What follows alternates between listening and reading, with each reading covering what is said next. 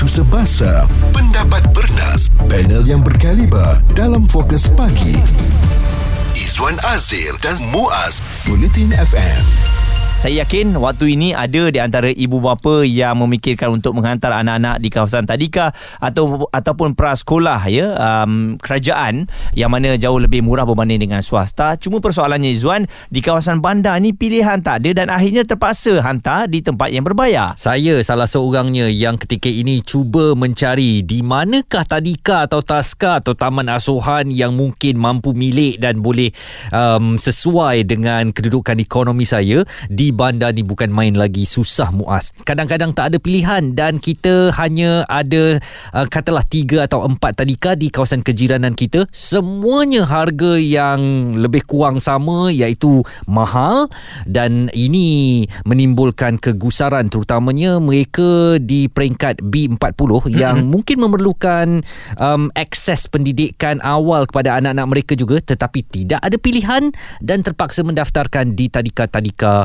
untuk kelas kayangan ini. Okey dan mungkin juga kalau kita lihat B40 mereka ada anak-anak mereka lebih daripada seorang. Hmm. Uh, keutamaan kepada mereka. Tapi bagaimana pula dengan M40 yang duduk di bandar ni mungkin anaknya lebih daripada dua orang, tiga orang juga Izwan. Jadi mereka melihat taska dan juga uh, tadika kerajaan ini sebagai pilihan lah. Tapi bila tempatnya sangat limited ya mungkin dalam satu kelas tu hanya mahukan dalam uh, 20 orang saja 30 orang di setengah kawasan yang susah untuk kita cari. Bila kita pergi ke kawasan lain sudah tentunya dah penuh. Jadi ini yang kita nak bawakan perbincangan bersama kerana ada cadangan untuk menambahkan lagi prasekolah dan juga tadika kerajaan di bandar. Ini kata Menteri Pendidikan Fadlina Sidik yang turut mengakui memang uh, wujudnya keperluan untuk menambah prasekolah dan tadika kendalian agensi kerajaan di kawasan bandar. Ketika ini kita uh, sedang melihat keutamaan kita untuk menambah prasekolah ini saya juga telah bincang dengan Datuk uh, KSU dan juga uh, Datuk KPPM bahawa ada keperluan ketika ini kita uh, melihat menambah uh, dan juga dasar-dasar yang terkait rapat dengan prasekolah ini uh, dipercepatkan. Hmm, sebagai orang yang ada anak kecil, saya fikir awak pun ada dilema yang sama Muaz eh. Betul. Um, yang mana kita uh, saya seorang anak pun kadang-kadang banyak fikir awak yang ada sampai tiga anak mesti lebih ter congak lagi macam mana lah nak cekau duit uh, untuk nak masukkan semuanya ke prasekolah. Kalau semuanya harga kelas elit um, dengan disajikan wah sebab silibus kami daripada Cambridge. Yeah. silibus kami um, salah satu tarikan. negara Mat Saleh punya mm-hmm. dan anak-anak you all akan dapat bercakap Inggeris dengan baik selepas ini kalau masuk ke tadika kita. Okey, jadi sebab itulah ibu bapa sekarang terpaksa juga keluar duit. Satu oleh kerana nak um, ialah pendidikan yang lebih tinggi. Mm-hmm. dan yang kedua tak, tak ada pilihan ya. Tapi saya melihat juga ada ibu bapa yang uh, mereka korbankan duit uh, demi memberi peluang tersebut kepada B40 lah. Hmm. Uh, itu satu tindakan yang bagus. Tapi kadang-kadang kita pun tertekan juga bila dah 2 3 orang anak ni kita mahukan uh, taska di tempat kita yang berdekatan uh, taska kerajaan ini dan selain itu juga Izwan kalau diwujudkan lebih banyak lagi hmm. kan akan ada wujud uh, peluang pekerjaan untuk cikgu-cikgu taska ni. Betul dan uh, kita juga mahukan taska macam contohnya zaman-zaman kita membesar dahulu kan. Hmm. Ikan keke Mak Ilo Ilo Rasa uh-huh. sekolah sekarang Dah tak nyanyi Dah semua benda-benda Yang macam tu kan. Maknanya Sekarang ni semuanya Nak bersifat antarabangsa Nak bagi anak Terror speaking dan sebagainya. Sedangkan Ada kelompok Dalam masyarakat kita Yang memerlukan uh, Mungkin taska-taska Seperti zaman kita dahulu Yang serba sederhana Yang cukuplah Untuk mendidik anak mereka Kenal ABC 1, 2, 3 Dan uh, Kita jangan terlalu meninggi diri Kata itu zaman dahulu. Sekarang hmm. semuanya Nak kedepankan harus diakui masih ada kelompok masyarakat kita yang memerlukan uh, pendidikan awal uh, yang sederhana. Bahas serta kupas bersama Izwan Azir dan Muaz Bulletin FM yang sedang memperkatakan keperluan mungkin untuk menambah jumlah uh, prasekolah dan tadika di kawasan bandar. Bukan apa sebab memang ada uh, pilihan itu juga tersedia tetapi kadang-kadang harga tu lebih kurang sama. Dan ini yang menimbulkan um, pening kepala ibu ayah yang mungkin mencari alternatif untuk prasekolah atau tadika yang sedikit murah atau sedikit mampu untuk ditanggung setiap bulan. Mm-hmm. uh, apatah lagi um, mereka juga mungkin di persimpangan. Kalau kita masukkan yang basic sangat mungkin cuma jadi pusat jagaan anak-anak saja eh pusat asuhan. Uh, tetapi kalau kita berbelanja lebih sedikit mungkin kita boleh mendapat pendidikan yang lebih baik untuk anak-anak kita. Uh, sebab itulah sekarang ramai daripada anak-anak kita ni umur 3 4 tahun dah hafal ABC dah boleh nyanyi 1 2 3 dan sebagainya. Mm-hmm. dan uh, inilah yang menjadi uh, suatu impian ibu dan ayah supaya anak-anak mereka terpelajar tetapi kadang-kadang harga tu memang uh, menyebabkan tergaru-garu kepala uh, koyak juga poket setiap bulan Betul uh, Sebab sekarang ni Saya rasa isunya Apabila Selepas Kita beralih ke fasa endemik ini um, Keluarga lebih Mementingkan mengenai perbelanjaan eh. Kalau dulu Kita memang faham uh, Mungkin uh, Swasta itu menjadi pilihan Orang tak kisah sangat Pasal education ini Tetapi bila sekarang ini uh, Banyak benda yang kita kena cut ya? uh, Zaman pun dah berubah Jadi sebab itu Nampaknya Taska Tadika kerajaan Menjadi pilihan Tapi bila kita lihat-lihat balik Rupa-rupanya di bandar ni Tak banyak pilihan Dan akhirnya membuatkan kita tertekan Sebab apa?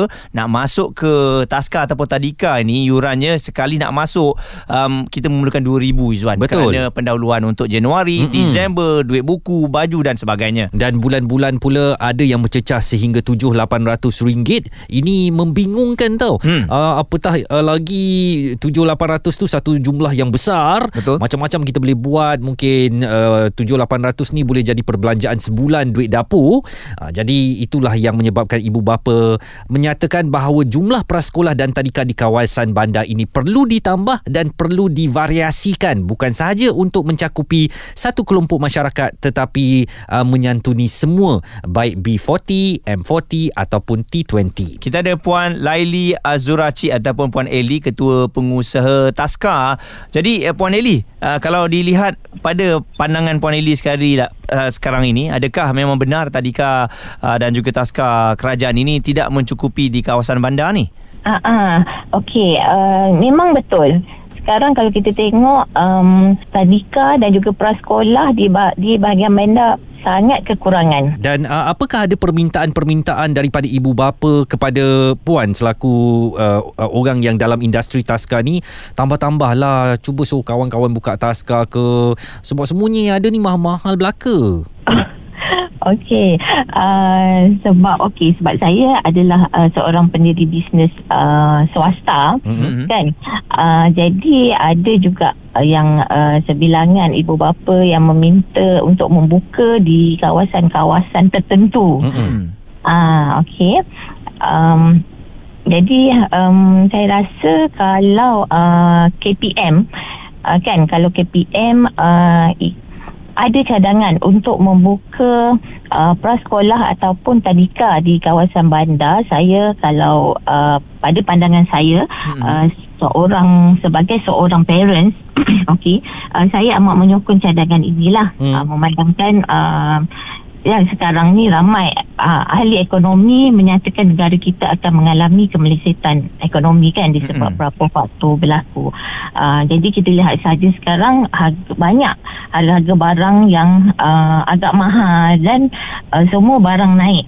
Uh, secara mendadak kan dan begitu juga kita tengok pihak bank mensasarkan uh, kenaikan OPR secara berperingkat. Mm. Ya. Okey Mhm. dan puan uh, dari segi bayar yuran untuk swasta ni kenapa ada peningkatan puan? Apa sebenarnya yang terpaksa dinaikkan? Kenapa ada yang setengah pengusaha taska ni tinggi bayarannya? Oh okey sebab um, kita adalah pendiri bisnes swasta di mana kita tidak mendapat orang kata um, bantuan daripada kerajaan semuanya kita tangguh 100%. Hmm. Ah okey. Jadinya kita nak beli barang makanan lagi kan. Uh, stationery, groceries and then uh, macam tadika swasta kita banyak uh, melibatkan aktiviti. Aktiviti tidak uh, hanya uh, di dalam uh, taska atau tadika tetapi juga kadang-kadang kita uh, mengadakan aktiviti di luar. Jadi kita memerlukan kos yang agak tinggi. Hmm. Uh, so that's why kalau kita tengok uh, banyak tadika-tadika swasta uh, yang men, yang mengenakan harga yang tinggi. Tapi bagi saya uh, yang penting adalah value. apa anak yang kita dapat apa anak yang dapat apabila kita hantar dekat sebuah taska uh, ataupun tadika yang mengenakan harga yang tinggi tapi apa value yang yang anak kita dapat itu bagi saya uh, lebih penting lah itu dia pandangan Puan Laili Azurachi atau Eli. Beliau adalah seorang ketua pengusaha Taska yang menyambut baik kalau Kementerian Pendidikan Malaysia uh, mahu menambah lebih banyak uh, prasekolah atau tadika terutamanya di kawasan bandar. Bincang, debat dan pendapat bersama personaliti TV dan radio. Izwan Azir dan Muaz Fokus Pagi di Bulletin FM bukan kami uh, tak nak menghantar anak ke tempat swasta hmm. kan? Kalau ada duit lebih memang kita nak hantar. Tapi ini cadangan kepada mereka yang sangat-sangat memerlukan sangat-sangat tertekan hidup di bandar ni. Bila dah ada seorang anak dua orang ataupun tiga orang memang kena tengok balik lah uh, perbelanjaan kita. Sebab itulah kita tengok-tengok balik lah rupa-rupanya prasekolah tadika di kawasan bandar ni memang tak mencukupi. Betul. Sekarang ni ialah uh, memang zaman di mana kita perlu sentiasa menghitung uh, penggunaan wang ringgit kita itu memang memang untuk membesarkan anak untuk memberi pendidikan kepada mereka suatu kewajipan kepada ibu dan ayah tetapi kalau harga dah macam ni uh, itu baru seorang anak ya Mm-mm. bayangkan kalau ada dua tiga orang anak memang aduh eh bukan koyak lagi poket saya lompong eh kata berlubang uh, uh, poket tu dan ini memeningkan kepala kita yang uh, lelaki tu utamanya beras pun kita beli kan uh, jadi uh, uh, duit tadika anak pun kita nak kena bayar Betul. jadi memang sangat pening kepala. Cikgu Fadli Saleh menulis dekat Facebook, gila tau. Kos uh, permulaan untuk tadika saja ribuan ringgit. Dan ini juga katanya punca keciciran dan jurang pendidikan antara murid jika menteri tak tahu. Uh, kenapa tadika swasta jadi jurang pendidikan? Kerana kerajaan tak sediakan kelas prasekolah sejajar dengan bilangan kelas tahun satu. Jadi panjang tulisannya.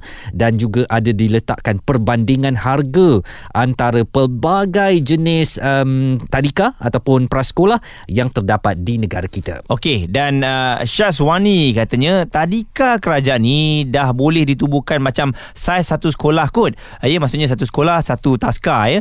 Jadi sebab tadika ni penting untuk pendidikan awal kanak-kanak bukan sekolah rendah sekolah menengah aja penting. Memang hmm. betul pun. Hmm. Sebab kalau kita tengok di satu kawasan sekolah rendah dengan sekolah menengah ada banyak tapi taskanya Izwan nak mencari satu ada sikit je. Itulah yang menjadi rebutan untuk semua orang kat situ. Hmm. Dan uh, saya nak ceritakan juga jugalah tentang yuran-yuran yang dikenakan oleh tadika-tadika yang kadang-kadang kita sebut pun kita dah tahu eh.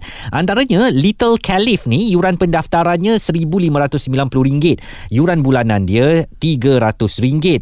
Uh, tetapi ada yang lebih mahal. Uh, Real Kids ni R-E-A-L ni yuran pendaftaran RM2,000 untuk bulanan RM450. Uh, ringgit. Uh, QDIS uh, RM1,500 700 uh, RM370 untuk bulanan Brainy Bunch yang juga menjadi antara sasaran ibu ayah eh, dalam uh, golongan M20 dan T20 ni RM1,700 uh, yuran pendaftaran RM345 yuran bulanan. Manakala tadika kemas yang dikendalikan oleh Kementerian Pembangunan Luar Bandar yuran pendaftaran hanya RM30 dan uh, bulanan RM10. Mm-mm, memang sangat murah dan saya lihat juga Izwan apabila nak mewujudkan uh, taska ataupun tadika ni bagi setengah kawasan kosnya walaupun nampak macam remeh tapi saya rasa besar. Mm. Ya besar satu sebab uh, nak mempunyai cikgu-cikgu taska ni dan satu lagi betul macam seperti Puan Eli katakan tadi nak mengendalikan anak-anak di peringkat uh, taska ni memang memerlukan uh, modal yang besar Mm-mm. sebab mereka ni banyak praktikal. Lepas tu satu lagi memang memang makanan kena disediakan sebab mereka tak boleh beli sendiri. Ha, jadi itu modal-modal yang harus um, kerajaan tanggung apabila nak mewujudkan banyak tadika ataupun taska ni. Suara komuniti anda.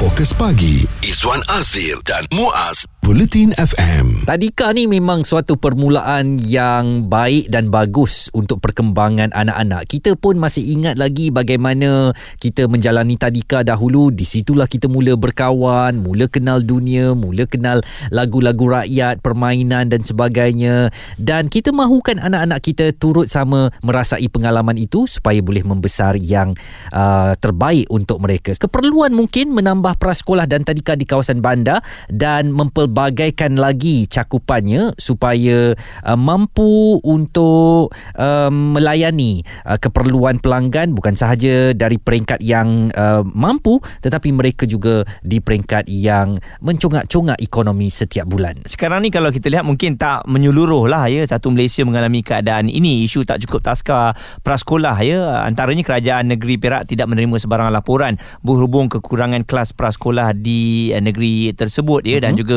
beberapa kawasan bandar di situ sebab saya melihat uh, di kawasan-kawasan bandar besar ni uh, kawasan yang penduduknya sangat padat uh, sekarang keadaan ekonomi telah pun berubah ya hmm. jadi ada orang yang dulu 2 3 tahun lepas mungkin anaknya seorang sekarang anaknya dah bertambah jadi bila kita nak congak balik nak potong kita punya perbelanjaan itu ialah sekolah lah anak-anak kita. Mungkin kita boleh hantar ke taska. Tapi bila tengok tak ada tempat uh, kita tanya-tanya juga kenapa agaknya dari peringkat awal lagi kerajaan tak menyediakan prasekolah yang banyak agar kita ada pilihan untuk masuk di sana. Masalah ini tambah rumit eh apabila kita sebagai ibu bapa pun sekarang memilih. Kita tak mau hantar pergi kemas. Kita rasa itu suatu pendidikan yang tidak akan menyaingi atau menandingi anak-anak orang lain yang mungkin pergi ke QDIS, pergi ke CIC atau pergi ke uh, tadika-tadika uh, seperti Brainy Bunch mm-hmm. yang akan melahirkan anak-anak yang bijak berbicara, pandai bahasa Inggeris, ada karakter.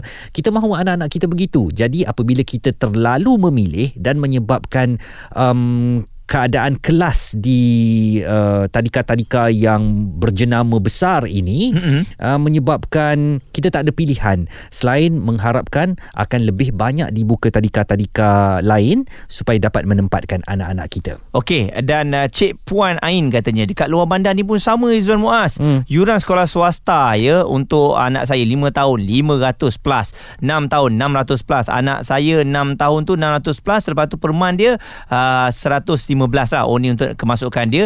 Pada saya ekonomi sekarang ni di luar bandar ataupun dalam bandar sama je. Hmm. semua terkesan sebab apa? Kos sara hidup yang tinggi. Zana Bakri menulis kena pilih yang bersesuaian dengan uh, pendapatan kita. Pasti pun sekarang iuran kemasukan dah tinggi tak sama macam dulu. Bagi yang kurang mampu kena pilih kemas atau perpaduan. Yang penting mampu bayar iuran. Ada yang masukkan anak ke tadika bila dah umur 5 uh, tahun 6 tahun dah dapat jimat masuk prasekolah.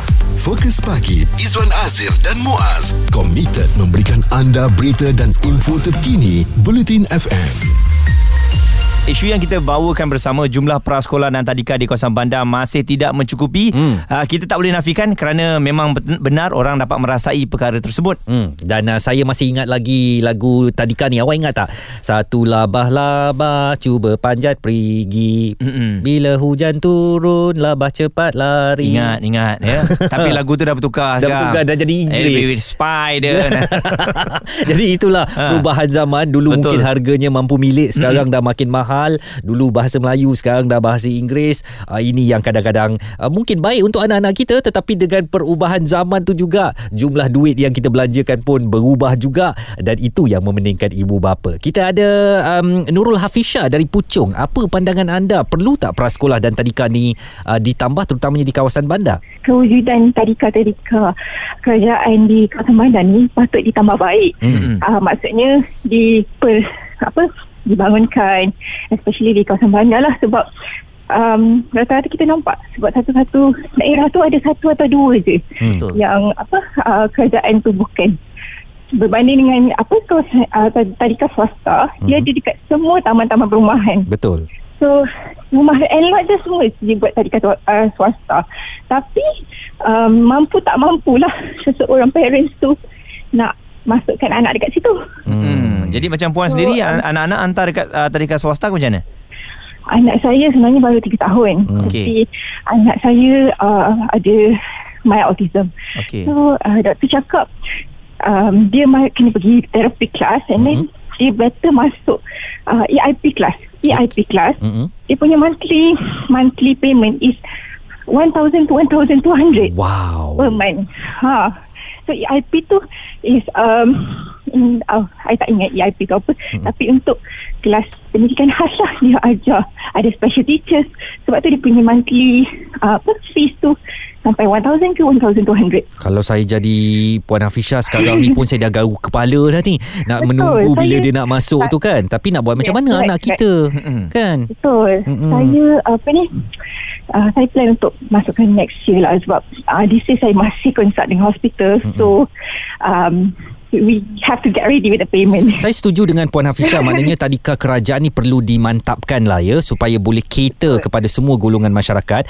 Uh, Sekarang yuran uh, tahunan uh, RM30 Yuran bulanan RM10 Nak naik sikit pun tak jadi masalah. Asalkan mungkin uh, pendidikan di situ Diselarikan dengan apa yang mungkin swasta tawarkan. Walaupun mungkin tak standing Tapi sekurang-kurangnya hmm. usaha tu adalah ya Hafizah Betul betul. Saya saya saya rasa kalau kerajaan tubuhkan lagi tadika-tadika kerajaan ni um, dia nak naikkan sikit ataupun dia nak tambah dari segi kos uh, makanan budak ke kita mm-hmm. sanggup lah bayar daripada mm-hmm. kita spend monthly like 400 500 until macam anak saya 1000 to 1200 so it's like um, wow lah to us Okey. Yang gaji tak seberapa. Dan uh, seterusnya kita ada Puan Ain yang katanya mewakili untuk guru-guru dan juga pengusaha tadika swasta ni. Mungkin ada sesuatu yang nak disampaikan Puan? Okey, untuk macam tadi ada pemanggil tentang yuran tu kan. Mm-hmm. Saya rasa um, tak ada bukan tak ada masalah tapi sebenarnya kebaikan tu di kedua-dua pihak pihak government dan pihak swasta sebenarnya dari segi yuran tu lebih kepada kami sebagai pengusaha yuran tu dia bergantung pada facilities. Hmm. Ha, kita nak kekalkan facilities yang baik. Jadi kita perlukan uh, kewangan yang apa? Uh, eh? baiklah. Hmm. Uh, maksudnya kena ada yang kukuh lah. Hmm. Kalau bukan dari sumber yuran dari mana lagi kan? Sebab hmm. government tak ada bantuan yang sepenuhnya tak macam government punya preschool. Hmm. And then uh, dari segi uh, penggajian staff, uh, macam government kita tahu semua gaji staff dah memang uh, apa? Um, guaranteed. Uh, tak macam swasta. Dia kena ada tapisan. Lepas tu mengikut akademik um, dia qualification.